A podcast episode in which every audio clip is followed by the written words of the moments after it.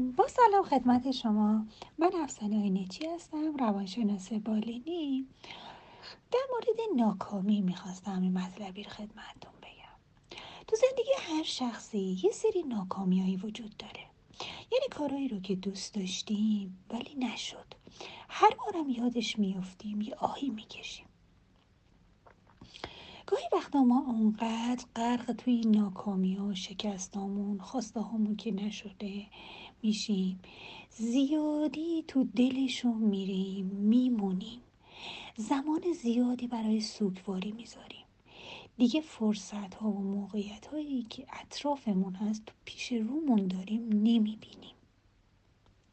هر روز مستربتر خشمگینتر طلبکارتر درمانده تر و در نهایت خسته خسته خسته میشیم. از خودمون.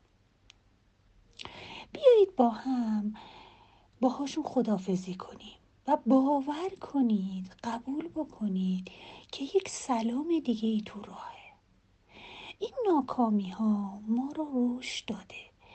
یک بخشی از زندگی ماست. هنوز زندگیمون تموم نشده. ما زنده ایم. این شکست ها رو تبدیل به عقده نکنید. تبدیل به انرژی قدرت توانمندی کنید و باور داشته باشید که شما می‌تونید و دوباره بهتر از این رو هم بسازید.